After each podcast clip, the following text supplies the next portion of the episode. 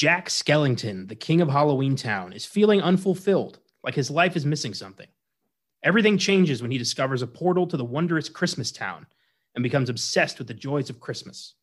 Jack becomes so obsessed, in fact, that he intends to take over Christmas from Santa Claus, inadvertently turning Christmas into a horrifying holiday full of ghouls and monsters. In what many consider to be Tim Burton's definitive masterpiece, this is 1993's The Nightmare Before Christmas. I'm Connor Eyzaguirre, I'm Austin Johnson. I'm Julie Cervantes. and this is Filmgazm.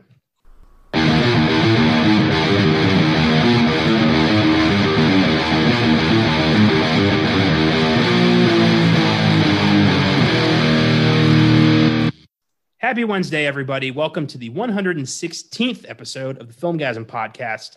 I'm joined today by my partner in crime, Austin Johnson, and our newest guest host, Julie Cervantes. Good to have you two here to help me unravel what makes this Halloween Christmas hybrid so damn iconic. Thanks for being here, guys. Yeah, of course. I'm super excited. One of, you know, I would say top 20 favorite animated movies ever. So I'm amped. Yeah, for sure. I'm really happy because this is my third episode and like I'm starting to get a hang of it and I really love animated movies. So oh, yes. Right on. Well, this is, you know, one of my favorites. This is going to be a fun, fun episode here. Safe, safe place for animated uh, lovers right now. Oh, yeah. but first, I have two updates on the rewind one for episode eight, The Silence of the Lambs, and one for episode 52, The Exorcist. Decent flicks. Yeah, I'd say so. Pretty good. I've never seen either, but uh, they're they're they, I heard they're amazing. So Well, yeah, they're pretty good. Yeah. Yeah, for sure. First up, CBS is premiering a new series in February called Clarice, which will follow a young FBI agent, Clarice Starling, one year after the events of Silence of the Lambs. However, and this is ridiculous, legal issues will prohibit the series from even mentioning the name Hannibal Lecter. the rights to the characters in Thomas Harris's novels are split between MGM and the Dino De Laurentiis company, which produced Silence of the Lambs. Because of this, the character of Hannibal 100% off limits to CBS. Can't even mention him by name. Well, I'm out. Who is going to see this? Without Hannibal Lecter, this is just another cop show. Like, yeah, yeah. what's the point? And kind of undermines her whole story because the whole point is this is a year after Lambs. Clarice is going to be reflecting on that experience, but now she's just not. Just going to forget the most Just significant drop it. relationship in her professional life. God, I hate I hate studios. Oh yeah, that's not fun to see when you know, especially Silence of the Lambs, uh, a dear film that we've gotten to do on Filmgazm and could pop up on Oscar Sunday Oh, off yeah. that Best Picture win. Um, yeah, it's sad, sad to see that kind of stuff. It feels similarly about um, Nurse Ratched, right? Yeah. Yeah. Like who is- who are these shows for? these TV shows made out of classic films that ignore everything great about the film. yeah. Like we don't need a prequel to, you know, Nurse Ratched's story. All that's going to do is just fuck up her arc. The whole point of Cuckoo's Nest is she might not be an evil nurse. She might just be a nurse. Yeah. And a big part of the point of Silence of the Lambs is Hannibal Lecter. Yeah, I don't know if you're aware of this, but that's why people watch these movies. yeah. Yeah. the, the lure, you know, all of that stuff. uh, This this crazy character that somehow we can't stop watching. That's completely gone off the table. Mm. I find that yeah, I'm out. Yeah. You know what they should have done is just axed this shit and given a fourth season to Hannibal. God damn. That's how a lot of people feel. I think Mads feels the same. Yeah, he does. Yeah. So Julie, this is our this is our dilemma. I love it. I love hearing about this. so But on the plus side, we have a really cool update for The Exorcist. Halloween director David Gordon Green is in early talks to direct a sequel to The Exorcist for Blumhouse. That is all to report, as this is very early speculation. Still, knowing Blumhouse's track record in Halloween success, I would not be surprised if this new Exorcist is a direct sequel to the first film, ignoring all the sequels, which we talked about when we did Exorcist one, two, or three. Yeah, I don't know. we talked about it at one of those in one of those episodes. But we did bring up the idea of like a new exorcist that could be a direct sequel follow you know linda, uh, adult linda blair. She's all fucked up. It could work. It could work. Yeah, no, I'm I'm in on this. And David Gordon Green, uh, obviously 2018's Halloween is one of the cooler horror movies of the decade for for us. And um, he also made a, a movie George Washington in 2000 that I adore. So I'm all in on what Gordon Green's got in the bag.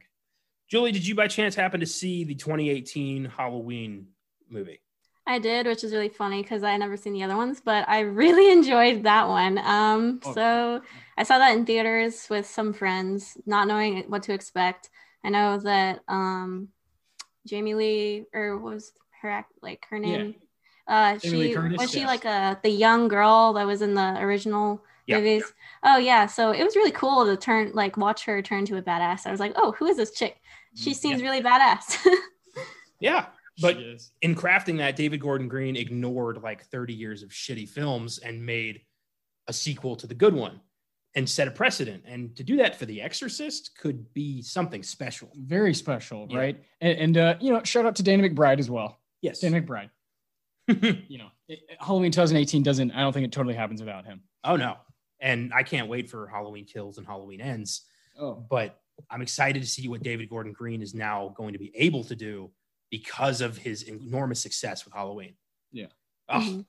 these are the the great moments. You know, we're living through movie history with that. We're seeing an auteur in the making here, and that is really cool. well, and wh- what would be next after those two? Because you do Halloween 1978 remake, Yeah. or not remake, but you know, bringing it back to life. Exorcist. Carrie is next. That would be neat. I could see Carrie. I could see. I think they're doing something. Wicker similar. Man. That would fucking rock. I would love a Wicker Man sequel. Uh, there's a lot of 70s movies. yeah. Texas Chainsaw. I think is in the process of being Oof. made in that way. Oof.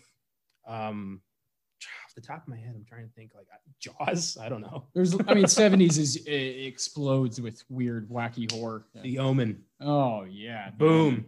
That has nothing but shitty sequels. You do a direct to that, like Damien's grown up and ready to end the world. Holy shit. Yes. ah, one day, Julie, you're gonna see all these movies and it's gonna be just amazing. One day I'll be able to jump in and be like, I know what you're talking about. Woo! so, do you guys remember the first time you saw The Nightmare Before Christmas? Go ahead, Julie. Yeah. I was gonna say, go ahead. Uh, okay. Um, let's see. So, huh. I was well in my younger days as a kid. I was um, sheltered from even Nightmare Before Christmas, even though it's a kids' film. So I was sheltered from it. So I didn't see it until I was a little older, maybe like preteens or in my teenage years. Um, I think I saw a clip of it when I was little, and it was the clip of the three little kids that were like dressed up as a witch, and then I don't know, a skeleton, and then the other guy was like a demon. And I was like, what the hell is this? Because I was a kid. I was like, what kind of kids' film is this? So I only saw a clip of it. And then uh, when I got older, I finally watched it with some friends. Um, and I was confused because I was like, wait, this looks similar to a different movie, which was Corpse Bride. And I was like, what? These two seem super similar. This, but this one is like about Christmas. Hmm. I guess I need to check out the other one then. So um, I watched both of them, I think the same week. And I was like really entertained. I was like, where has this been my whole childhood? And I fell in love with it and I still love it. That's awesome. That's so cool. Yeah, I love that you kind of just stumbled onto this and immediately made the connection with Corpse Bride because it's very much just, you know, thematically similar in the same kind of, you know, it's designed the same way. Burton's animated features very much have a tone and a look. And you can always tell when you're watching a Burton cartoon because it's gothic and weird and dead and gray. and yeah. yeah, that's awesome. I love that. What about you? Oh, I would have been yeah a kid, and I don't I don't know exactly what age I was, maybe nine or ten when I first saw it, but then it when it connected with me must have been in middle school, you know, thirteen or fourteen, and you know, seeing stop motion in that way, that creativity with really good voice work and on, on the same level of the other stuff I had grown accustomed to seeing, like with Pixar and and other Disney stuff. You grow accustomed to being great quality, but for the stop motion, this kind of obviously different and a little bit, you know, a little bit quirky and definitely meant to reach a certain audience. I very much appreciated that. And now today, I see Nightmare as, you know, a borderline masterpiece. And I think I think it gets misunderstood a lot these days. Uh, I think it I think it's thrown in um, into this kind of like pile of like this represents a certain culture. And that's not totally fair because this movie is very very good. And it's not just uh, oh nightmare tim burton weird. It's a very good movie a very good story and some of the better songs that come out of the 90s for me out of disney. And that's saying a lot with you know what alan menken was doing with you know aladdin and hercules and lion king and all this crazy shit. Uh, I, I, think nightmare danny elfman is doing some special stuff. And it, it still holds a very special spot in my heart like today and is uh, something now that I watch every year for Christmas. Yeah, I think so. I think this is uh, a lot of people are kind of torn over whether or not this is a Halloween movie or a Christmas movie, and I'm like, why not both?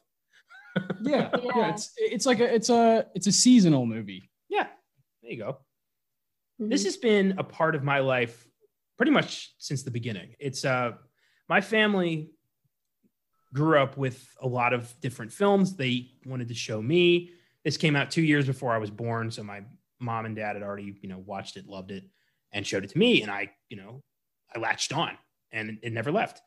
Tim Burton and uh, Robert Zemeckis and Steven Spielberg, directors who pretty much shaped my childhood when it comes to my film development, and this was right there.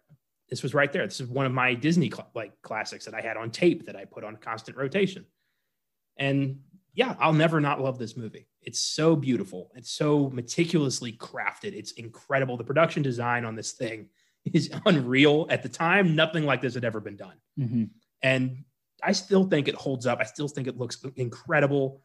And yeah, I don't see how anybody could dislike this. It really is kind of a unifier. Yeah, yeah. Even though it is maybe seemingly for a specific audience, mm-hmm. I think it it should reach everybody. Yeah, it's that good of a film. Yeah. Well, one of my favorite things about it is like the way that everybody reacts in Halloween Town. Like they're ghouls and goblins and they're freaky looking, but they're also really polite. Yeah.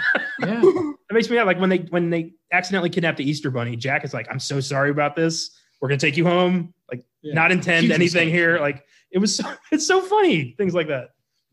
Yeah, I think it should be considered a classic too, because uh, whenever I'd hang out with my friends and we talk about Disney, Nightmare never came up. And I was like, but that's really good. like, why are none of my friends talking about this like when they talk about Lion King or all those other movies? Because mm-hmm. it's still equally as good. So Oh yeah. Oh yeah. Or or better. Yeah. I, I think I think it stands right up there with I love Hunchback and I love Tarzan, but I, I Nightmare's right there with those. I, it's certainly one of my favorites from that decade. Well, big thing about I think why people forget about this one is I think a lot of people don't know this is a Disney movie. Right? Yeah, yeah, yeah, yeah. it's it's not like anything else they have done at that point. Yes. This was weird. and Disney didn't do weird at the time. Like they took a big chance on this. Took a huge chance on this and then Toy Story 2 years later. God, the 90s. Unreal. like everything they did in the 90s was like Sleeping Beauty, you know, just spinning gold out of this. Or was that Rumpelstiltskin? I don't know. It's gold. a lot of spindles in, in fairy tales.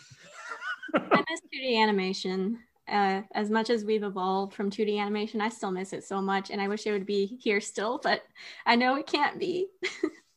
it can be. I think that we forget. I think we're so hell bent on progress that we forget that what's old still works. And I, I would love a resurgence of 2D animation. I think it's the most beautiful uh, of Disney's work. Yeah, you know what works? Aladdin. You know what doesn't work? The most recent Aladdin. oh my god. well, I don't. I think the billion dollar box office gross might disagree with you there. Yeah, uh, for legacy. Yeah, you were talking about. You know, we're talking about you know beauty, and we're talking about this '90s run we're not going to talk about the live action run like that. No, no way. Yeah, we're not. That's a shame because animated movies rule. And I'm, you know, this is this is the first one we've done on Filmgazm. for anime for Disney. No, for animated. We did Onward. Oh, that's right. We yeah, did Onward. We did yeah, Onward. Yeah, and we've done Beauty and the Beast over on Oscar Sunday, but we have just not done nearly enough animated movies in it. It doesn't really reflect uh, our love for them. Well, when you know most of our episodes are chosen randomly, it's hard to yes hard to plan those things. It is. It is. but you know, in the future, we'll see. I've got a lot of animated films in the book, and if you know, fate willing, we'll do some. We'll get some more. Yeah. So, The Nightmare Before Christmas actually began as a three page poem written by Tim Burton during his time as an animator at Walt Disney Productions in 1982. Mm-hmm. He was seeing the, uh, he went to his local store. He saw the Halloween decorations being taken down and the Christmas decorations being put up. So he kind of put those two together and thought, like, you know, huh. Uh, he'd intended to adapt the poem into a TV special narrated by Vincent Price, but also considered making it into a children's book and ended up not working with Price because his health was failing. Uh, he developed concept art, shared it with fellow animator Henry Selick, who would later direct the film himself. Burton had success with his 1982 short film Vincent, which I've seen at pre-show at Draft House a couple times. It's a very strange uh, short film. Have you guys seen Vincent? I, I don't remember it. No. No. I've, yeah, it's a. I, I've only seen like clips of it. It's like a kid who's obsessed with Vincent Price, and that's all I got. I don't Probably remember. saw it. I don't remember the rest of it. Lightning strikes. Due to the short success, Disney started to consider uh, making Nightmare as a short film or a TV special. But they eventually decided it's too weird. It's not for our audience. And when Burton continued to push it, he was straight up fired. they just was like, "You're out. You don't mess with the House of Mouse. Get out of here." and that was in 84. Burton would then have much success on his own as a director with Beetlejuice and Batman. So after Tim Burton started becoming a name, Disney started rethinking like, hey, maybe maybe we'll work with you now. And if I was Burton, I would have told him, you know, jog on, assholes. But you can't make those decisions when you are approached by Disney. Throughout his early career, Nightmare was still in the back of Burton's mind. It was something he never stopped thinking about. One of those ideas that just wouldn't go away. In 1990, he discovered that somehow Disney still owned the potential film rights to The Nightmare Before Christmas. So he could never do anything with it anyway because he developed this idea while working for Disney. Therefore, Disney owns the idea, which is some fucked up, dark shit. Speaking as a writer, like you got to watch out for that. It's not fair. No, no, it is not.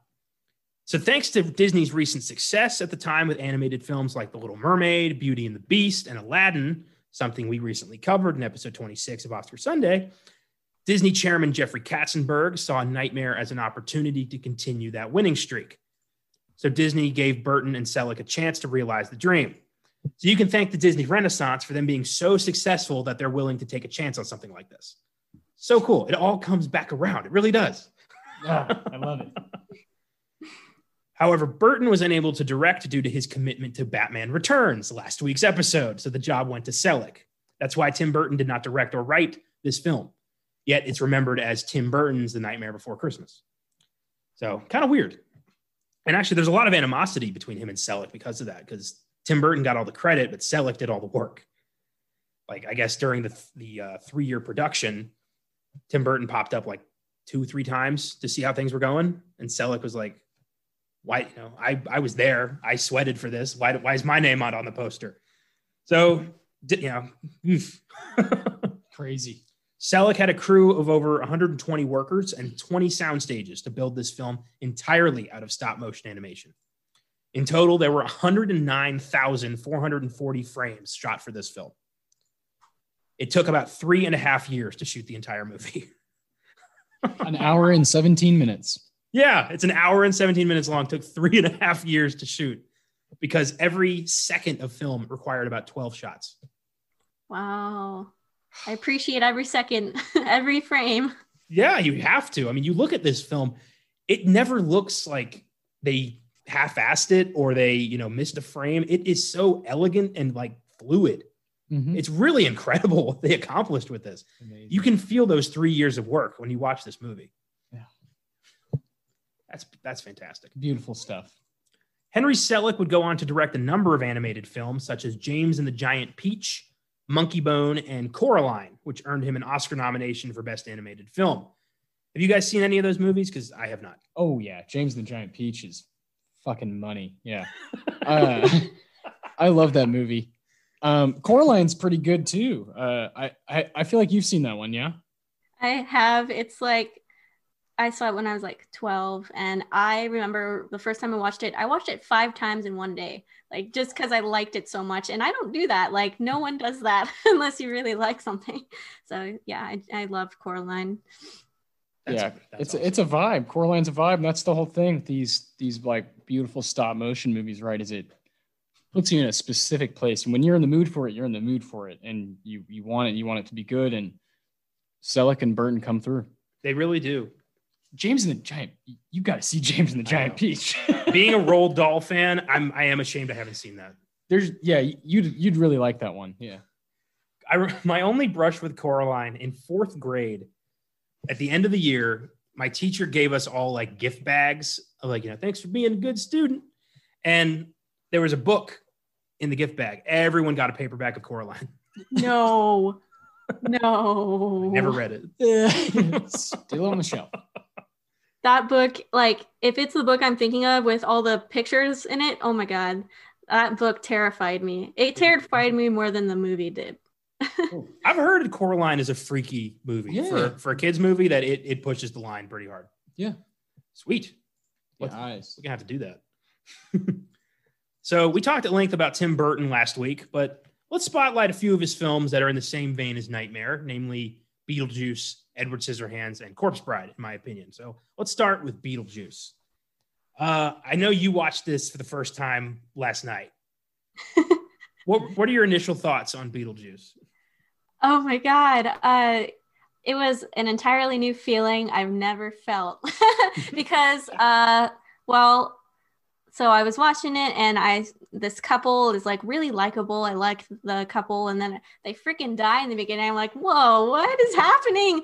Because whenever you think of Beetlejuice, you think of the weird dude because he's in all the pictures and everything. I was like, "When is this guy to show up?" And I was like, "Is are one of these is the guy that just died to be Beetlejuice?" They're like, so no, they they're ghosts. So like I was I was like immediately interested in the story. I was like, where's this going, and what's gonna happen? And I really enjoyed it. Um, yeah, the characters were really fun. Um, and just like the music scene when they're dancing in the the dining room, that was funny. Um, it was so this movie was really lovable, and it's it's definitely up there on my list. And I'm glad I watched it. Hell yeah. Beetlejuice is special. It's I'm gonna go last. You go ahead. Yeah, yeah, yeah, yeah. I, I, I don't have I don't have a terrific amount to say about it. I, I agree with all those things, and Michael Keaton is the man. Uh. of course, you know I, I spoke so much about Burton last week, and my respect for that initial run through the 80s and the 90s, and Beetlejuice is obviously a, a massive, massive part of it. And Scissorhands in 1990 and Batman being in 89 and Batman Returns in 92. This is this is a special time for for this guy. And I'm I'm really glad that you you were able to see Beetlejuice because I think it provides a very interesting look into Tim Burton, what he wishes he could do with people. he does in animated movies, right? And you can see him always always grappling with the idea of how far can I push these humans to, to look, you know, different and obscure and, and be lovable at the same time. And it's so cool. That dining room scene is my favorite, my favorite part. so good. Beetlejuice, yeah, it's it's a special film. That's one that's been in my top ten forever. It's the film that I credit as introducing me to Burton. You know, it was this and Nightmare were kind of like Mhm. neck and neck for me, and later, you know, the Batman films. But Beetlejuice is funny as hell. It's Michael Keaton's performance is unreal. He is such a prick, such like the hmm. worst person. And oh, I love the idea of a guy you can hire to get living people out of your haunted house. That is such a cool idea. And my favorite scene is when they first meet Beetlejuice because he is not what you were expecting. and he's just like, you know, I love he's like, who do I have to kill? Like just straight up, like what, what what's going on here? He tries to seduce Barbara. It gets all pissed when they leave. It's it's just so perfect. Oh yeah, Beetlejuice is such a classic. It's special.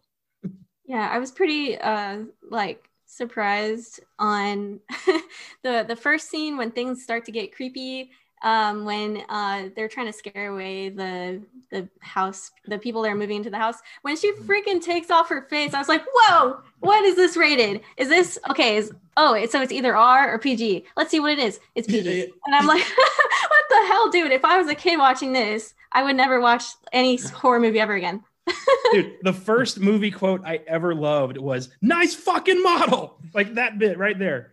I love that line to death. Unbelievable. I was like five, six years old. Yeah.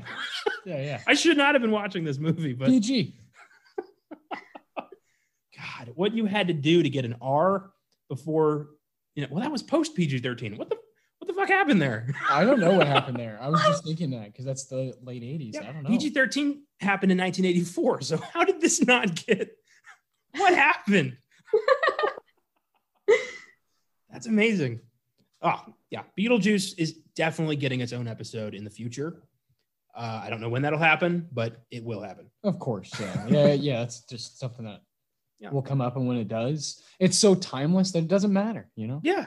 Doesn't What's the beginning of, you know, a lot of motifs that Burton would use, like, you know, the black and white stripes Yes. is in every film he's ever done. Yes. And I think it started with Beetlejuice. hmm Like Pee Wee's Big Adventure does not count to me, No, no, no. but this this was it. Yeah. We're starting with that run. Yeah.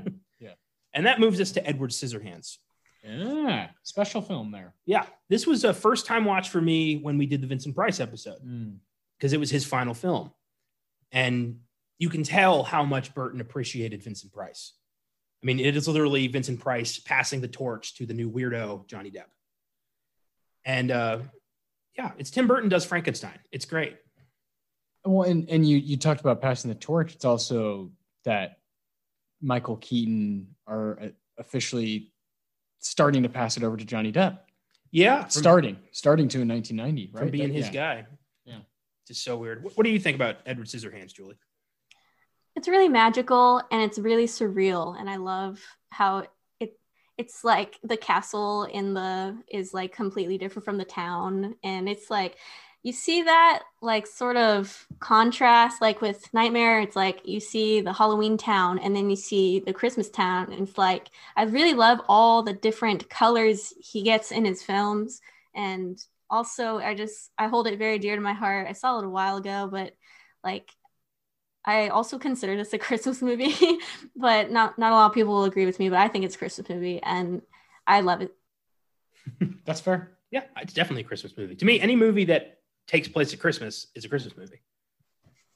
I think it's up to the to the, to the person saying it's a Christmas movie. Yeah. You know, you got to have a logical reason. But Yeah. yeah, yeah, yeah. For some reason, and I'll never ex- understand this, but my cousins, every Christmas Eve, we have a ritual where they come to my, they come up to the house, they camp out in my room, and we watch Muppet Treasure Island. Not the Muppet Christmas Carol, which would make sense, but Muppet Treasure Island. So I don't know. You know, Christmas movies mean different things to different people, I guess. Yeah, exactly. Um, yeah, Edward Scissorhands is a Tim Burton fairy tale, and it's the first time we got to see something like that. It, it was Johnny Depp's breakout role, hmm and uh, you know they would do so many films together after. I think now they're talking about doing the Addams Family together, and uh, yeah, it's just it's, it's a sweet movie, and it's it's weird to see Anthony Michael Hall as like a jock villain, considering he played a nerd throughout the '80s. Yeah, That's kind of cool.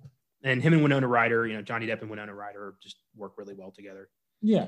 Or work just as well as uh, him and Helena. yeah, Edward Scissorhands, you know, brought a tear to my eye. It's just, it's a very sad movie. And it's, Mhm. I, yeah, I love that. Another one that's definitely going to get its own episode. Yes.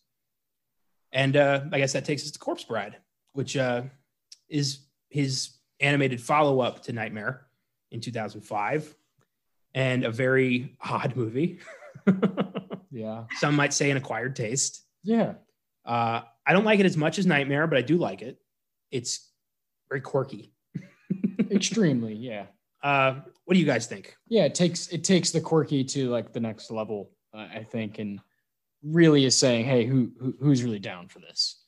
you know who really wants to go down this this rabbit hole and i, I most certainly uh, like going down that rabbit hole i think corpse bride is a, a wonderful movie uh, nightmare i like it just a little bit better for sure i agree with you but but i, I do think that it doesn't it doesn't necessarily um, have to be in its shadow or anything i think it's a great movie uh, i think it can stand on its own i, I love that there's a 12 year gap in between them and he's he he did so much in between that time and grew so much and some could say that he got worse you know as a filmmaker through that time um so odd. yeah it's so he's had such a fascinating career Yeah. Uh, what do you think, Julie? Um, so like I said before, I, I saw these two movies like the same time, but for some reason I held on to Nightmare more, and I don't I don't know why. Like the story is very for Corpse Bride. It's very faint to me now because I haven't like watched it in so long. Um, but I, I do remember it being about like a couple, and then like the he doesn't really like the girl or something, and it does he die or something or I don't know. It's like between living and de- the dead, they're like I don't know.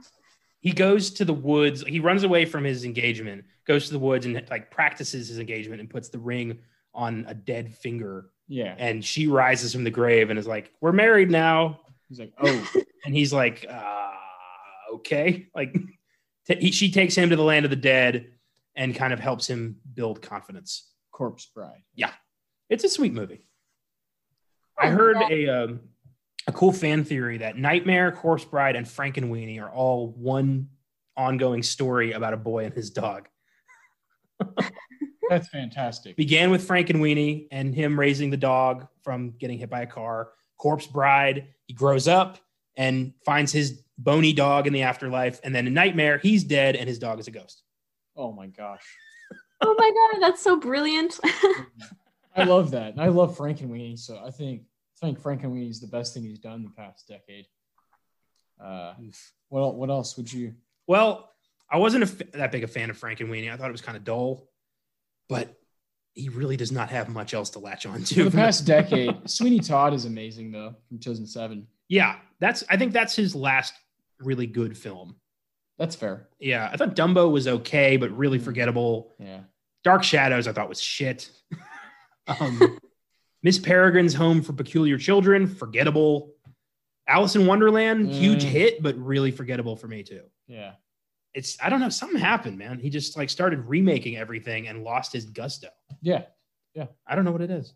I just feel like those movies kind of lost their charm because you could tell that the style wasn't like the same as it was, I guess, because they're they're more advanced in their like um CGI and everything. That's for me, that's probably why I fell asleep during Alice in Wonderland.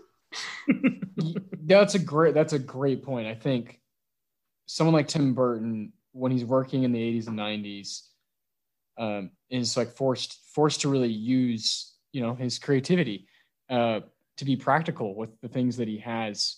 And like you say now, Alice in Wonderland is kind of like a snooze fest compared to what we've seen him be able to do with all the colors Yeah. where it is, oh my God, this is fresh and I've never seen this. And he's clearly paying attention to every scene, every detail. And with, with, um, you know, the recent stuff, especially Wonderland, is like, what makes this any different than the CGI shit we see, you know, in fucking Kong Skull Island or Jurassic or Jurassic Park or whatever it may be? I'm going to see Burton for Burton, not that shit. You know, Yeah. you know what I mean? Yeah. That's why he was such a weird name to pick to remake Planet of the Apes. Like That's where it starts. that is exactly where it starts. That was the downfall for Burton. that's where it starts. Yeah, because right before that it was Sleepy Hollow, and that is one of his top five best. That's a cool film. Yeah. Yeah, so- What and and isn't um what else is right there at the Mars Attacks is right there at Yeah. the end of nineties. one, my, one of my favorite movies ever. Like, what happened, Tim? Tim, to Timmy. you can be better. There's still good in you, Tim. oh, so let's talk a bit about the cast of Nightmare. Okay. So, Oscar nominee Chris Sarandon voices Jack Skellington, the Pumpkin King. I know. Go ahead. Sarandon was nominated for his performance in 1975's Dog Day Afternoon, and he is a guy we practically fawned over in our Fright Night episode back in October. He's fucking Jerry Dandridge, the greatest movie vampire of all time. And he's also Prince Humperdinck in The Princess Bride, and he's the fucking best. I don't, and he- the fact that he is Jack, come on. Speaking speaking Jack, he's Yeah. talking Jack. Of course, of course, uh, oh boy, Danny Elfman does all the singing, but but that that kind of uh you know with Jack Skellington, he's not. It's not this crazy, ooh, you know, monotone. It's kind of high pitched and kind of at times creepy, but also Giddy. yeah, it kind of calms me down. He's wondrous. He's he's a, like a skeleton who never lost his childlike wonder. And seeing him embrace Christmas is like, you know, he's like in the "What's This" song. He's very much like, Well, "This is amazing. I've found Yeah. my, you know, what I'm supposed to do." It's a really cool uh, performance. yeah, incredible. yeah. Yeah. He's he's polite. to the Easter Bunny. He's scary. He can be friendly. He can be like frustrated. You could like, there's so many emotions he put into this voice, and like, yeah, he's just super charming in the way that he delivered his this character.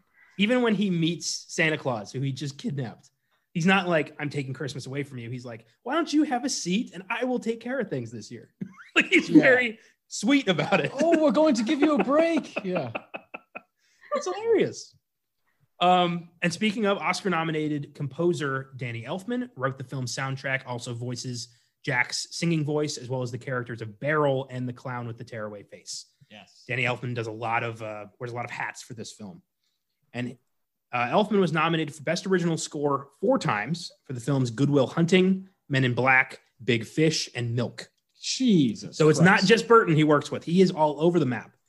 But uh, he's composed the score to most of Burton's films, including Beetlejuice, Batman, Edward Scissorhands, Mars Attacks, Sleepy Hollow, Planet of the Apes, Charlie and the Chocolate Factory, Corpse Bride, Alice in Wonderland, Dark Shadows, Frankenweenie, Big Eyes, and Dumbo. Some of his other non Burton scores include Spider Man, Dick Tracy, Spy Kids, Red Dragon, Wanted, Hellboy 2, The Golden Army, Silver Linings Playbook, Oz the Great and Powerful, American Hustle, Avengers Age of Ultron, Justice League, and The Grinch. He's one of the best in the business, and he I don't think he ever gets the credit he deserves. He's kind of known as the guy who does weird compositions, but look at that resume. Yeah, I didn't. I actually had no idea he had the connection with David O. Russell. I had Yeah. no, no idea. I never would have thought he'd be the guy who did Silver Linings and American Hustle. Yeah. But like I think, you know, his masterpiece for me is Batman. But Oh my god. his Spider-Man theme is fucking gold too. Yeah, I agree. Oh, that's yeah. that's really amazing that he he's done two just wonderful superhero soundtracks. Plus Avengers 2 and Justice League. Christ. He, yeah, Danny Elfman, the man. And I don't know if you guys know this, but he is also the lead singer of 80s band Oingo Boingo. Yeah, I, I read that. Yeah, They did the theme song to Weird Science. fantastic. He's such an awesome dude. Danny Elfman is I fucking love that guy. He's a rock star. He's he's one of the guys. You know, this is why we do the podcast. You know, this is why we shout out these people. You know, is the the lesser knowns, the guys out there that contribute so greatly to film. That's so much fun. He said writing Jack's songs, like writing the songs for this film, was the easiest work he's ever done because he identified a lot with Jack Skellington. Wow. I remember when I first listened to like his soundtracks when I was in like high school. Um, I the first thing that I was interested in listening to was the Spider-Man theme song. I was like, who who did this? Like because it's really good. And so I looked it up and it's Danny Elfman and then I went on to listen to the the entire soundtrack. And I was so happy like listening to that. I showed it to my family and they're like, "What what's okay because I was like the only person interested in soundtrack. so they're like, okay, you're showing me Spider-Man theme song. Okay, cool. Uh, glad we all have each other now because I've been there too. I yeah, I know I know how that goes when you get amped about just like something simple, just a piece of a score or whatever it may be, and you're like your whole world lights up, and Yeah. you just want you just want to you know fucking kindle someone else's flame, and they're they don't Yeah. want it, you know. I'm going to spotlight a little something right now. Um, so something that I've been obsessed with lately has been Ludwig Göransson's score for The Mandalorian, and he um, he did a theme for Boba Fett that fucking rocks. It's so cool. I, I get amped just thinking about it. Like it's such a badass. Yeah, movie scores rock. Yeah, Mu- music is music's like uber uber important to you know everything that happens in in film, right? You know, it's probably the greater, the more important art form, right? Music is is everything, right? Is sound and feeling and all of the, those things, and when, it's done correctly and people go above and beyond, like Danny Elfman, Mhm. fucking makes the movie way better. Absolutely, man. It's, yeah, it's fantastic. And his music of Nightmare, some of his best work. It is beautiful.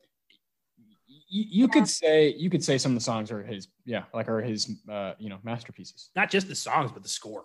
Yeah, It's it's fabulous. Well, moving Danny. Danny. moving on in the cast, we have Catherine O'Hara as Sally, as well as um, Shock, one of the Boogie Kids.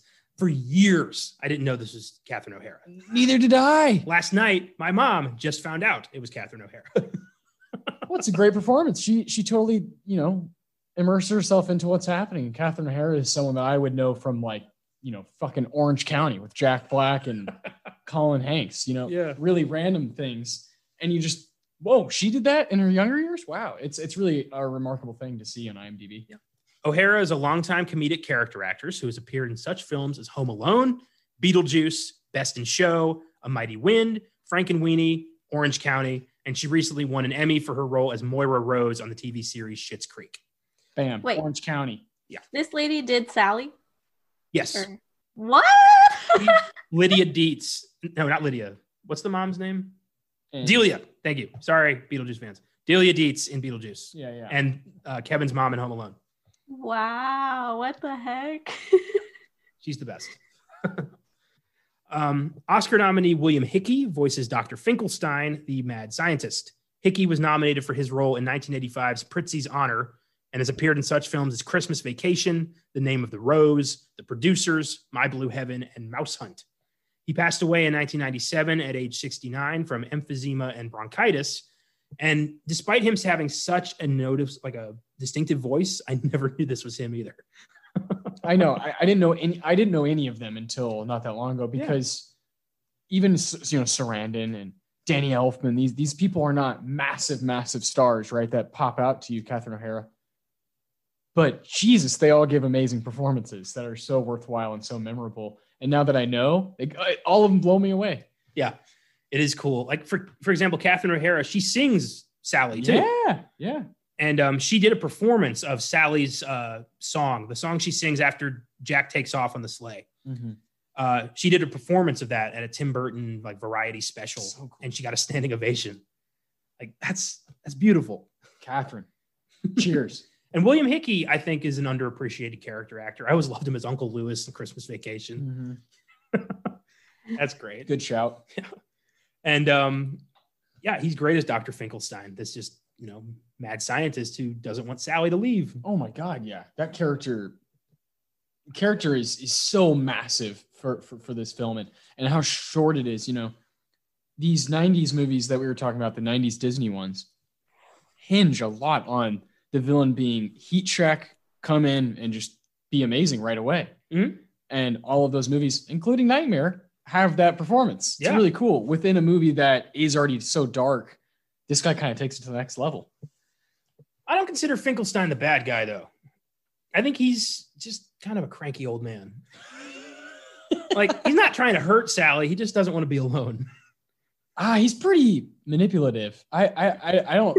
I find him to be a little scarier than than than some of the other some of the other people. I, I don't. I wouldn't want him around anybody that's special to me. any of my loved ones. Fair enough. Fair enough. I don't know. I've just always He'll, he'll swap their brain out. Fucking crazy ass doctor. fair enough. Maybe it's just because the other bad guy is so good that I just don't see Finkelstein in that role. And we'll get to him. Yeah, yeah, yeah. Well, yeah, yeah. Best character. Oh yeah. Um, character actor Glenn Shadix plays the two-faced mayor. Shadix has appeared in such films as Beetlejuice, Heather's, Sleepwalkers, Demolition Man, Multiplicity, and Planet of the Apes. He passed away in 2010 at age 58 after suffering a bad fall. And he also would play the mayor in like the Kingdom Hearts games. Like Mhm. most of the voice cast returned for all that, which is really cool. Oh yeah. And I always wondered why does Halloween Town have a king and a mayor? Hmm. Wow. Kind of What's redundant, you know. What's going on there? Yeah. Can I run for president? Yeah. I, they have a, like a duke too? I don't know. There's, I don't know the hierarchy of Halloween stuff. Duchess. Yeah. It's funny, but uh, I love the mayor. I think he's a goofy guy, Oh yeah. incredibly needy, but really goofy. Oh yeah. Elected official. You can't expect me to Make decisions. Yeah, it's cool that it's you know it's Otho from Beetlejuice. I always like Glenn Shadix. yeah. Those those are nice connections. I didn't know any of these connections until just now. Hell yeah. The more you know. Imagination. Finally, Ken Page voices the sinister Oogie Boogie. Ding ding ding ding ding. He would voice Oogie Boogie in the 2004 video game The Nightmare Before Christmas Oogie's Revenge and in the Kingdom Hearts series. He also voiced King Gator in All Dogs Go to Heaven and played Max Washington in Dreamgirls. Of course. He hasn't done much, but what a memorable performance. Yeah. Su- superb. And you know, along with uh creepy manipulative doctor, Uh, Oogie Boogie is, of course, the main bad guy, the uh, a villain that most certainly has a stake in the best villain of the '90s. Oh, that's that's high praise. What, what, what, do you got? What do you got? I know I know you're a big Jafar guy. Well, oh, best Disney villain? Yeah, Oh, I thought you said like just in general best No, villain of the oh, well, 90s. that- I'm like, yeah, shit. No, no. Well, that, that, that would take forever to figure out. Yeah, yeah. Best Disney villain? Um, Oogie's up there. Um, I think Frollo tops it for me. Frollo's Yeah. so authentic. That's Yeah, a level so of- authentically yeah. evil. That's a level of evil Disney never really aspired to again. Mm-hmm. Uh, Scar, of course, is great, awesome. Yeah. Um, I, don't know, I have a soft spot for Percival C. McLeach from The Rescuers Down Under. Fair, fair enough. Clayton from Tarzan. Um, It's a great run. Yeah. It's a great run. Oogie fits right in. Shan Yu. Yeah. Shan Yu. Yeah. Oh my God. Yeah. Hades. Yeah. It's it's great. Yeah. No, it's a great, it's a great run. I think Oogie Boogie belongs. Yeah, absolutely. His introduction is so creepy from just seeing him in the moon briefly at the beginning to everybody kind of talking about him in the background. Like, you, know, you don't want to upset Mr. Oogie Boogie. Like, and then we finally see him and he's this like gambling man. It's Yeah. so fucking cool. Yeah. Ah, I definitely love Scar, and as a villain, he's pretty mean. Like he's like against his nephew and like killing his own brother. Damn, Yeah. dude. that'll make you a pretty bad guy. Yeah. It's pretty, pretty fucking evil. Yeah. The scene where he, you know, grabs Mufasa and just goes, long live the king and clutches, you know, chucks him off the fucking cliff. That's that's pretty damn dark. I, I think for me, it was when Frollo, uh, the entire film. Yeah, from the beginning where he chases down a gypsy woman and you know kills her on the steps of a church and tries to drown her baby. Yeah. That'll do it. That's when, that's when I was like, oh, he's evil. Yeah. Yeah. Whew. Yeah. Okay, Yeah, yeah, Fro- never mind. Frollo's at the top now. that I'm thinking about it. Frollo's nuts. It, it's kind of hard to even. well, and even about- the thing about Frollo is that he has convinced himself that God is on his side. Yeah, and this is like his righteous path, and those are the scariest people. Oh yeah, yeah. No, it's and it's not not not a fucking cartoon. You know, this is real real life. There's there's people in power and authority, you know, positions Yeah. that do this all the time. Do crazy shit like this all the time. Check out episode 26 of Oscar Sunday. Like we went full bore into the Disney Renaissance.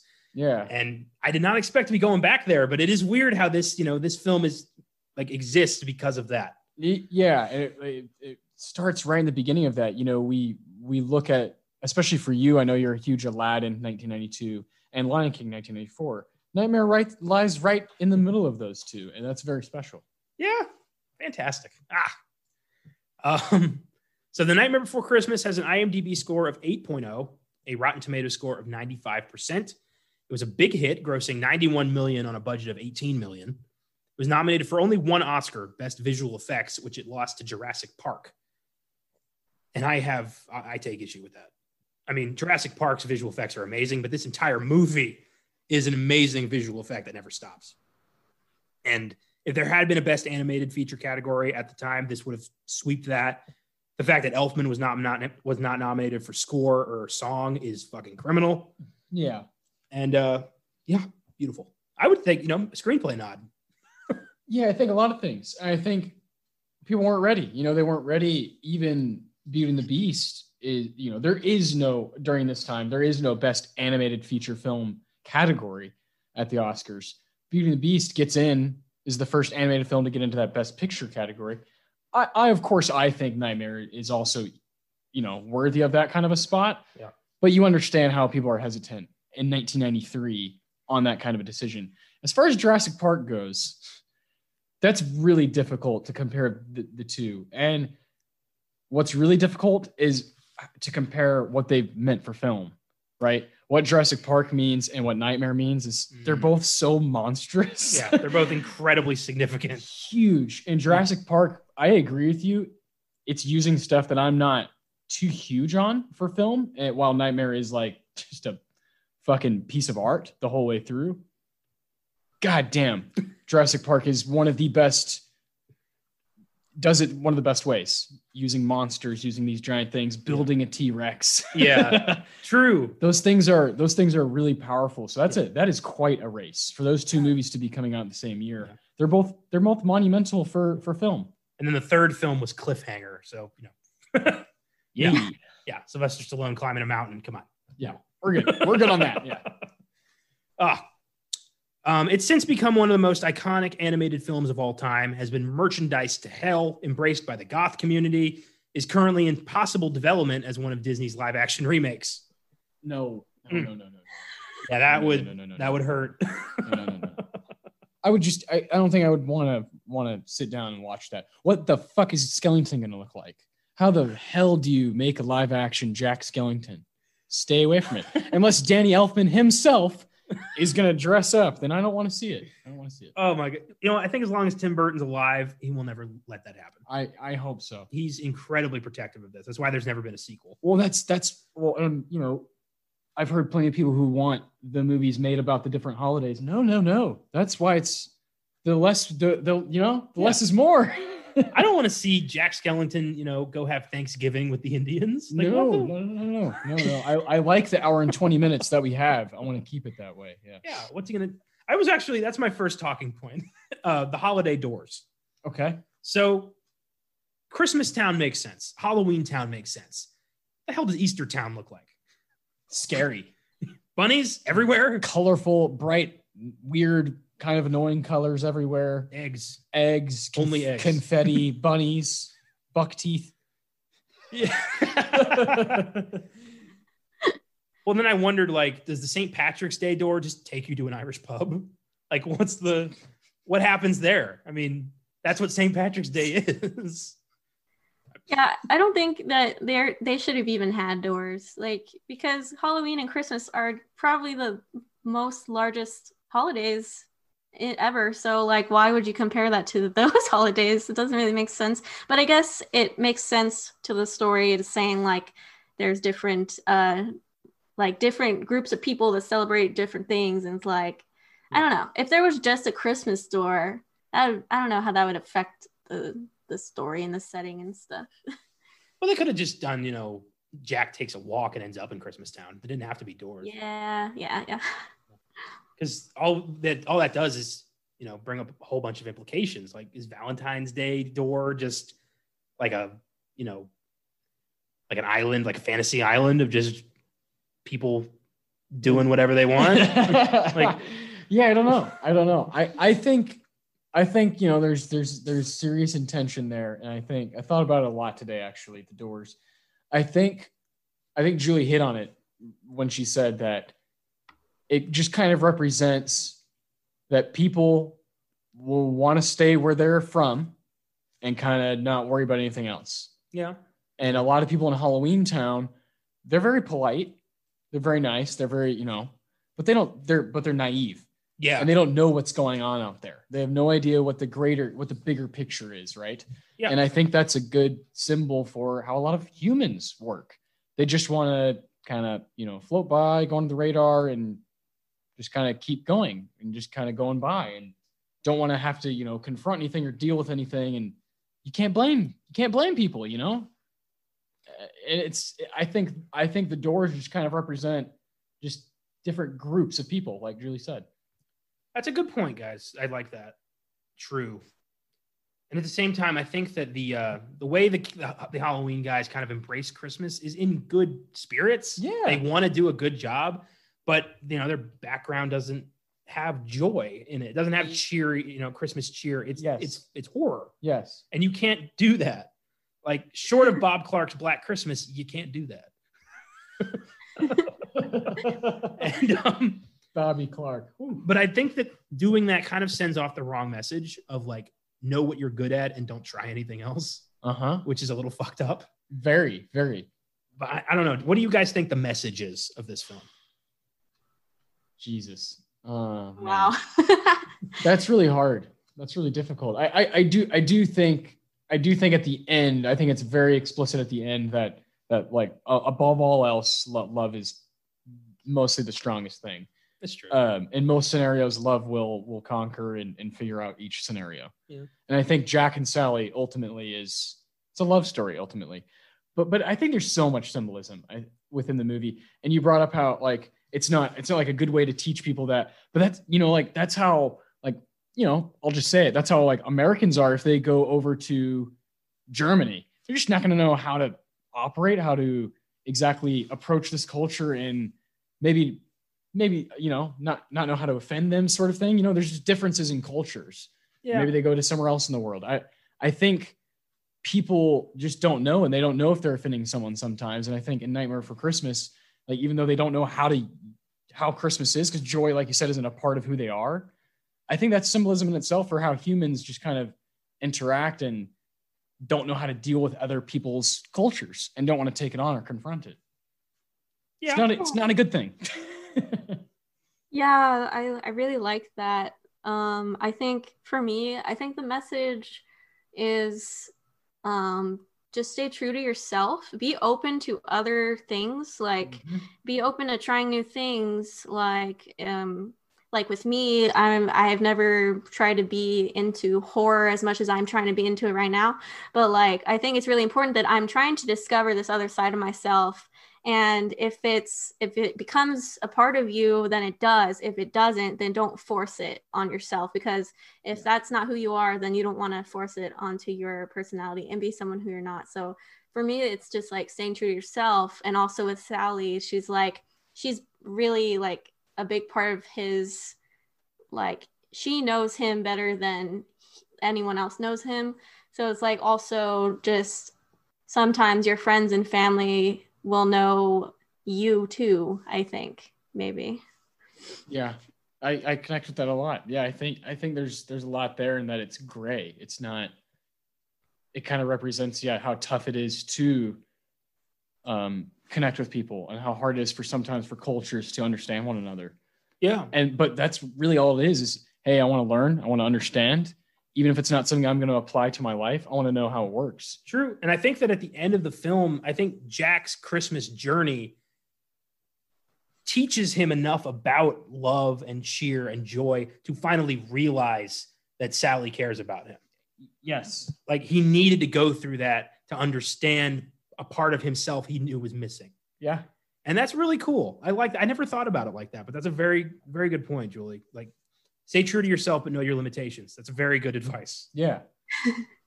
Because staying true to yourself would mean that you're going to stay away from certain things that Yeah. you don't like. Mhm. And even like if you reverse it, you know, if the elves got put in charge of Halloween, it'd be a very, you know, shitty Halloween. Yes. yes. so, and, and that's that's the fun thought, right? Is that like, yeah, if you if everyone just swapped places, even in real life, right? If all of a sudden all the bus drivers swap places with all the people who are flying planes, like, oh my god, you know, it'd just be chaos and no one would- know what to do. And that's that's that's life, you know. That we we all kind of are in a lane, and we need to learn about the other lanes, but you do need to stay in yours and, and figure it out and perfect it and, and be good at it and be passionate about it. yeah, exactly. participate, you know. yeah. Like I think, you know, I think I'm a decent writer, but I can't, you know, paint a mural. Yeah. I could try. It wouldn't look really good. but you know what's effective is writing. yeah, Yeah. you know what you're good at and you hone that. Yeah, But you also, you know, open yourself up to other, you know, to knowledge. of course, yeah. That's all- Keep doors open. Yeah, Nightmare. It's it's a it's a great movie. It really, yeah, that's very cool, man. I never thought of it like that, guys. And you you you know you you reviewed it recently and gave Yeah. it gave it a ten out of ten. I did, yes. You know, and I think do you do you have a rating for it, Julie? oh my god uh i'm gonna say at the end because i'm not sure yet That's fair. I like that. I like that because I'm definitely in the same boat as Connor. I think I, I think it's a damn near perfect movie. And talking about it in this way really kind of solidifies that. It is nice. That's the best part of this whole thing is kind of talking these things through, discovering new, you know, ways to look at these films, things you might have missed. It's, yeah, it's fucking great. Um, so what do you guys think of the opening number? This is Halloween, which is kind of defend like define the movie in many different ways. It's a great way to get introdu- introduced to these characters. Go ahead, perfect Julie. intro. Perfect intro. Uh it's it's solidifying where we are. What is halloween town? What are they like? And then when you realize that jack's interested in christmas you're like shit this isn't gonna go well. Because like we already know what halloween town is like. So what's gonna happen if you try to merge them together?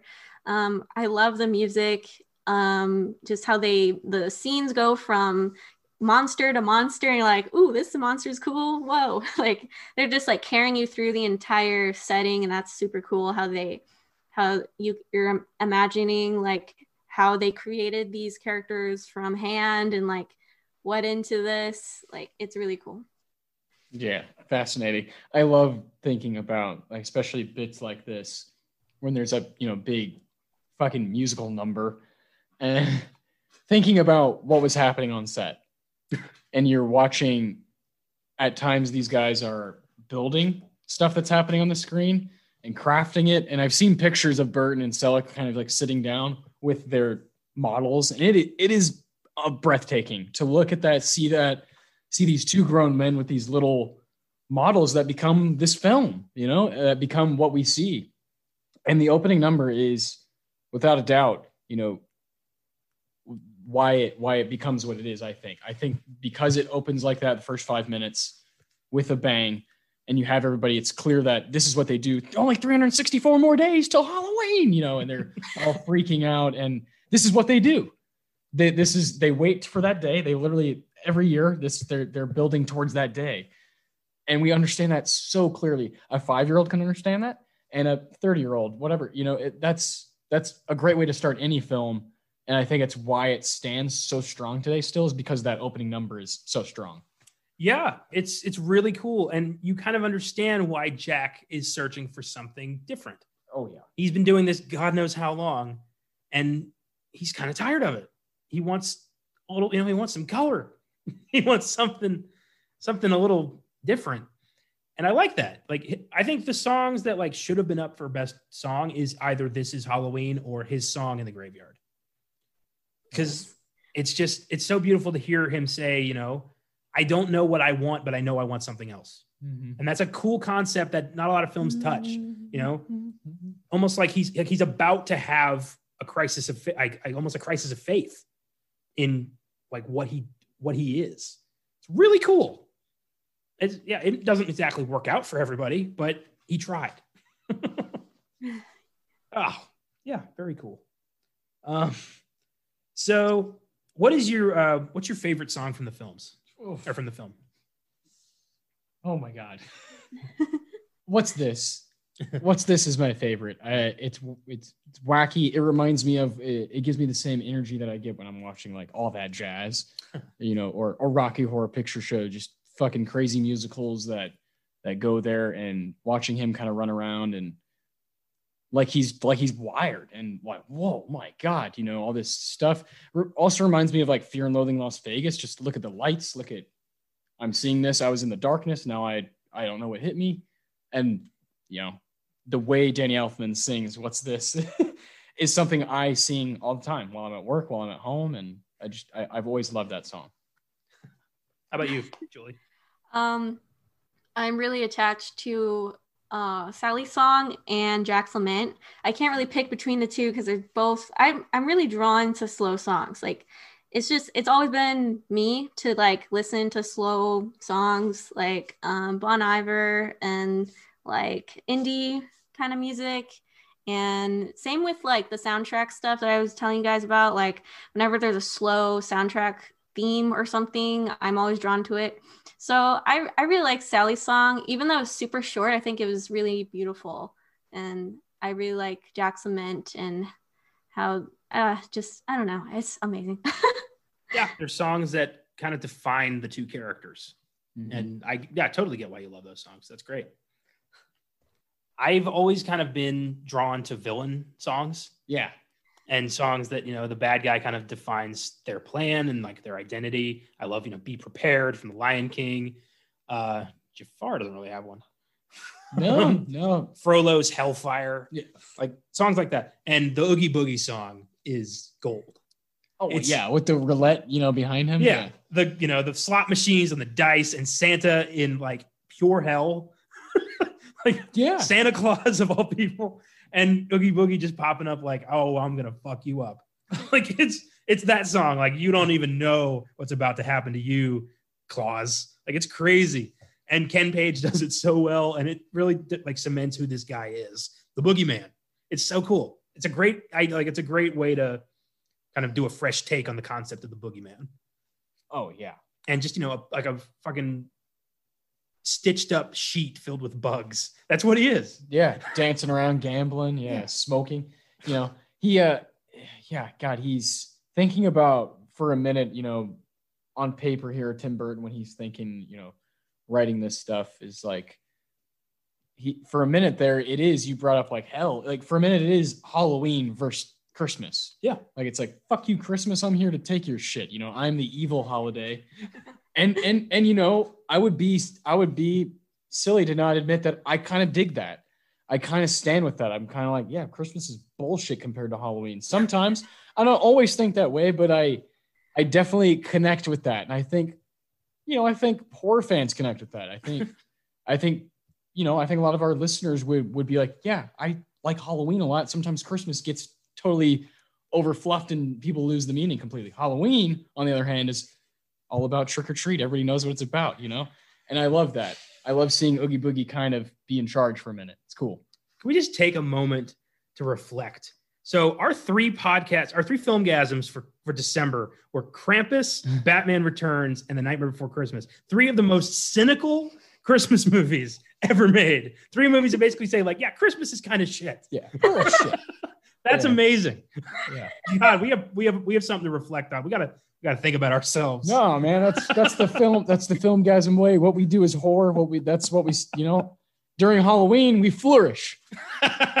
Dur- During Christmas time, we have to bring up you know the kind of weird stuff, you know, to feel normal. Hey, oh, that's great. Yeah. Julie, what do you think of Boogie Boogie? I love hearing you say his name, Boogie Boogie. It's such a yeah. catching name. Um, Oogie.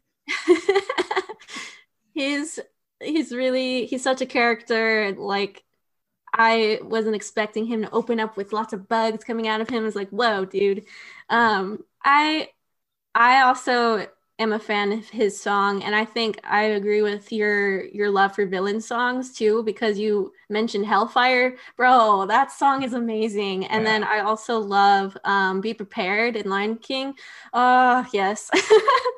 So yeah, he's a really cool guy. And I, I watching this again, I didn't, I forgot what happened at the end, and I was like, oh my god, Jack's actually going against the Oogie Boogie guy. I, um, I forgot. I, I thought that at the end he just he loses to Christmas, and then that's the end of the movie. But I forgot that he had to save Santa and everything. so yeah, Well, Boogie, like he's so scary that even the people of Halloween Town are like, this guy's not to be messed with. Yeah. yeah. Like he will ruin you. And uh, I want to I want to shout out one more uh, Disney villain song that I don't think gets enough love. Poor unfortunate souls from The Little Mermaid. yes, yes. Poor unfortunate unfortunate souls. Yeah. That is such a cool song. yeah. Um, anything else that we're missing? Uh, I guess not. Um, there's a few like, uh, let's see, let's, let's look back. Let's On villains. let's think about it. Um, Well, there's nothing really in Hercules, right? Nah. Hades Hades doesn't doesn't really. Hades doesn't sing. And Tarzan, no, Clayton doesn't really. Clayton have- Clayton Tarzan's not a musical; it just has a great soundtrack. yeah, Phil Collins just shreds that shit. Um, hmm. Mulan, Shan Yu Shan doesn't Yu really- doesn't- no. We kind of pointed him out already. Yeah, that's kind of It really is. Hellfire and Be Prepared are kind of like the two, the two best ones of the decade, I guess. Yeah, And then Oogie Boogie. yeah. Then the boogie song. Oogie. That's great. I'm trying to think of like other musicals, or Yeah, Like- are we forgetting something? would you count Pretty Women from Sweeney Todd? Oh, Beauty and the Beast. Gaston. Fucking, fucking Gaston. I, ah, I love that song. oh, Yeah. such a self-serving. Gaston. Yeah. No, that's a great song too. But no, yeah, we got we, we got everything else. That's cool. That is cool. 95. No, that would have been Goofy Movie and Toy Story. Yeah. Is Pixar? I don't think Pixar's done any musicals. No. Life is a high cars. No. Yeah. I know, I know. I'm just fucking around. Rascal Flatts, shout out. Uh, oh God. yeah, no, no, we really kind of picked him out already with Be Prepared and Hellfire, and then Oogie Boogie. I'm trying to think of like the early 2000s of Disney. Uh, the that'd- Chicken movie? It'd be like Emperor's New Groove, Lilo and Stitch. No, no. no. Um, what else is in the 2000s? I haven't seen Princess and the Frog. Does that have a good villain track? Oh, I haven't seen that in a long time. It does. Yeah. All right, cool. Um, I I don't think it's very like you it's harder to sing to that one because the words are like harder to they're less catchy because the other ones are very easy to sing to. So Oh yeah. Okay. Neato. Hellfire. Yeah. I've got another Pretty one. easy. I've got another one. Trust in me from the Jungle Book. Oh, nice. Yes. Ah. old school. Yeah. or I want to be like you, King Louis. Yeah. Jungle Book. Ah, love it. All right. Well, a uh, couple other things I wanted to bring up from Nightmare. Um, the scene where Jack is kind of experimenting with Christmas to try to find like a scientific, logical explanation for Christmas. And he's like, you know, he boils a candy cane and shit. I love when he tries to cut a snowflake and he makes a spider. Can't help like it. that's the best like way to describe you know he can never be christmas he's halloween is who he is and even Mhm. when he's trying he's gonna be he'll always be a spider he'll never be a snowflake Ah, I like that. I like that. Jack Skellington, spider, not a snowflake. if your name is jack skellington you have a destiny yeah. No kidding. Well, yeah, especially if you go by the beginning in Frankenweenie, you definitely have a destiny. you don't get to be father christmas if your name is jack skellington oh boy um, so when Jack finally does deliver Christmas, uh, shit gets bad real fast. I think the kid who gets the giant orange worm is never going to be okay again. Yeah. That kid had the worst. I traumatized up until at least next Halloween. But just him like ah, like freaking the hell out while this giant snake worm is eating his tree. it's so horrifying. oh my god.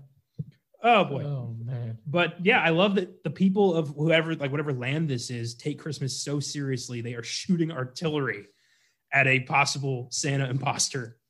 Like they are trying to bomb him out of the sky just because they think he's ruining Christmas. Yeah, yeah, yeah, yeah. So much for joy.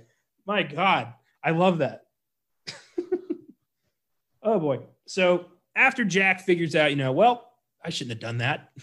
and um, decides I should probably go save Santa Claus, goes down there. And it is very much like a my bad moment. Yeah. hey, hey, I'll make up for it. It's not like a gradual realization. It's like, yeah, that was bad. I shouldn't have done that. and even he's like, you know, yeah, that's right. I'm the Pumpkin King. Halloween. It's who I am. Why did I try? He really has like a this was pointless. God damn it moment. It's so funny. But um, he goes to go get Oogie, and uh, I love their little fight and how he defeats Oogie. It's so gross. just pulls his threads and he just rips open. It's so grisly. Just bugs everywhere. Yeah. Yeah. I have a Funko Pop of Bug Oogie Boogie Oh, that's awesome. without the cloak. that's it's fantastic. it's gross. but him, you know, screaming, my bugs. It's so freaky. Like for kids, that's pretty gross. yeah, pretty gruesome. You can understand why. You know, there's the studio had its, you know, Disney is like so family friendly until it comes to the death of the villain. Good God, do they go hardcore every time?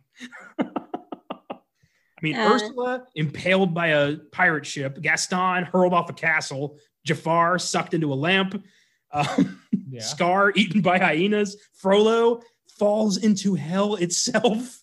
Jesus Christ. Guy from Tarzan being hanged. Yeah. Yeah. Shan Yu blown up with a firework, Syndrome from The Incredibles sucked into a fucking jet engine. Yeah. the the I I brought this up before. I think I think Disney uh, with Pixar. I think the darkest thing I've ever seen on paper is in the beginning of Finding Nemo. Yeah. About a Yeah. hundred babies die, and a mother, and it leaves a father and one son to just kind of you know deal with that. One son What the with fuck? with a physical defect. Yeah. Yes. Yeah. Who doesn't have a fin that do- that that you know a fin that doesn't work all the way? It is like that is a brutal story on paper, and it, you know Finding Nemo is a wonderful movie, but they most certainly know how to just kind of rock you. Uh, think about think about just Inside Out, Ooh. just just uh what they're doing there, right? Just the idea of it is whoa. And Soul, I'm not ready for Soul. That's gonna hurt. Soul I'm is not- gonna hurt. I'm not ready. I'm not ready for it because they do this. They deal with death in ways that very few movies know how to do, yeah. and Disney's done it multiple times. for kids, yeah. I mean, have you ever heard the saddest fan theory of all time?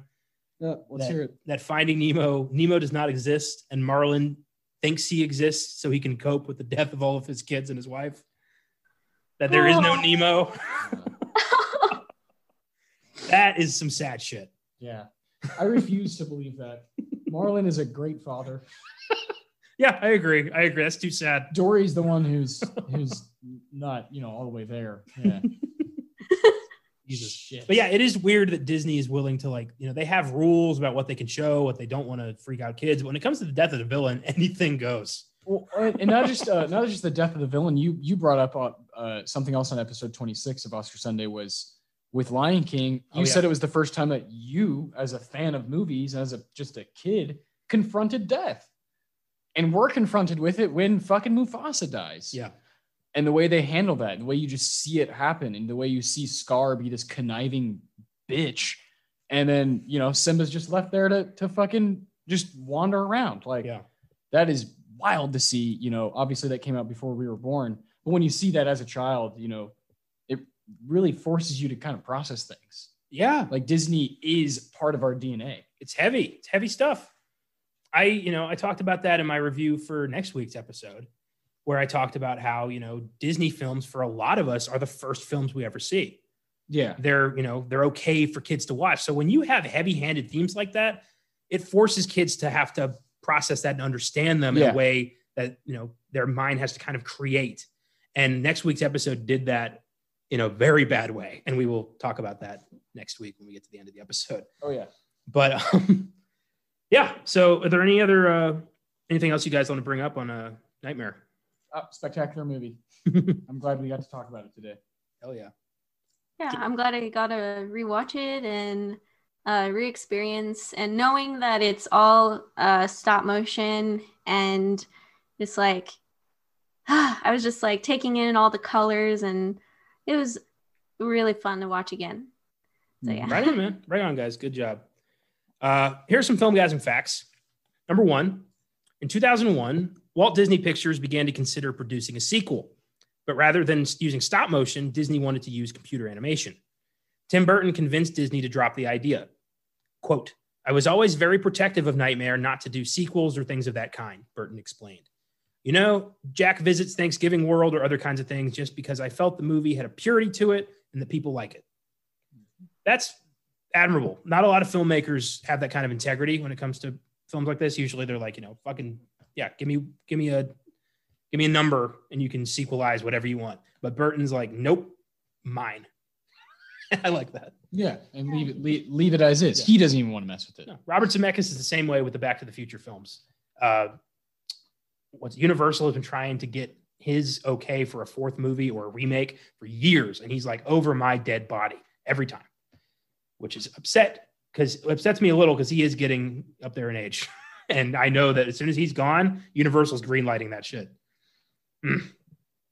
Yeah. Um, it's unfortunate. I really like how people like that they you can tell that they truly take pride in their art and like yeah I, wouldn't want to change anything of mine if someone wanted to give me any money for it like hell no that's my that's like my baby like why would you try to alter it Yeah, exactly. It's you know, integrity is a thing that is very difficult to find in Hollywood, and it's cool to see it when it does happen. Uh, number two, according to Henry Selick, Vincent Price was originally cast as Santa Claus.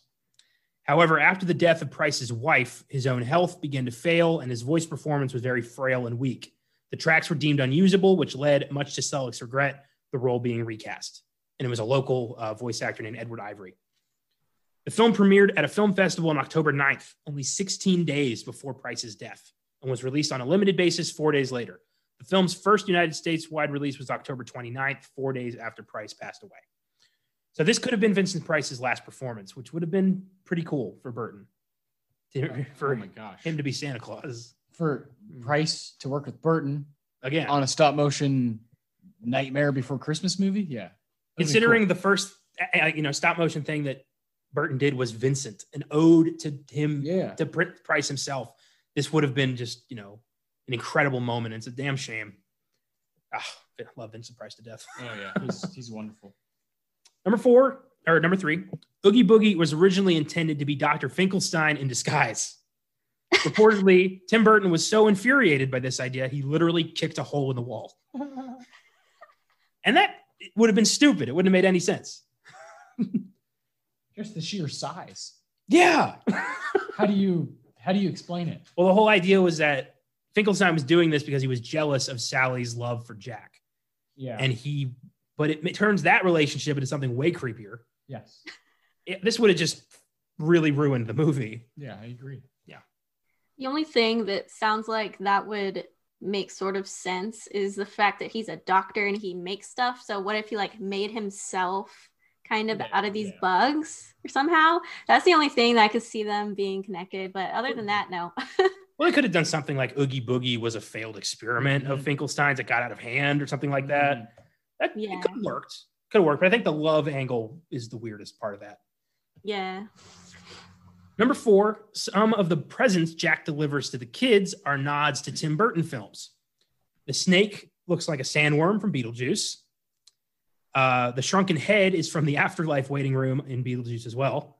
The guy with the shrunken head, it's the same shrunken head that the kid gets. I, I never caught on to that one. the cat and the duck are both featured in Batman Returns. The cat is the mascot for Shreck's department store, and the duck is Penguin's little car. That's cool. That's really cool. I knew the snake looked familiar. I was like, whoa, I've seen it before. Yeah, when I saw that in Beetlejuice, I was like, oh my God, okay, my nightmares are coming to life now. Whoa, oh, sandworms. You hate them, right? I hate them myself. I think my like my favorite moment of that scene is where Beetlejuice like leaps on Adam's back and he's wearing the same clothes. He's like, "See, we even shop at the same store." Hermano, and then gives him a hug. oh, I could riff on Beetlejuice all day. Fuck yeah. I give Nightmare a 10. It's perfect. It's been a firm favorite of mine since I was a kid. That'll never change. You guys? Go ahead, Julie. I'm, I'm gonna give it a 10. I like it's coming together. Like at first I was thinking nine, but nope. I, I really appreciate it now a lot.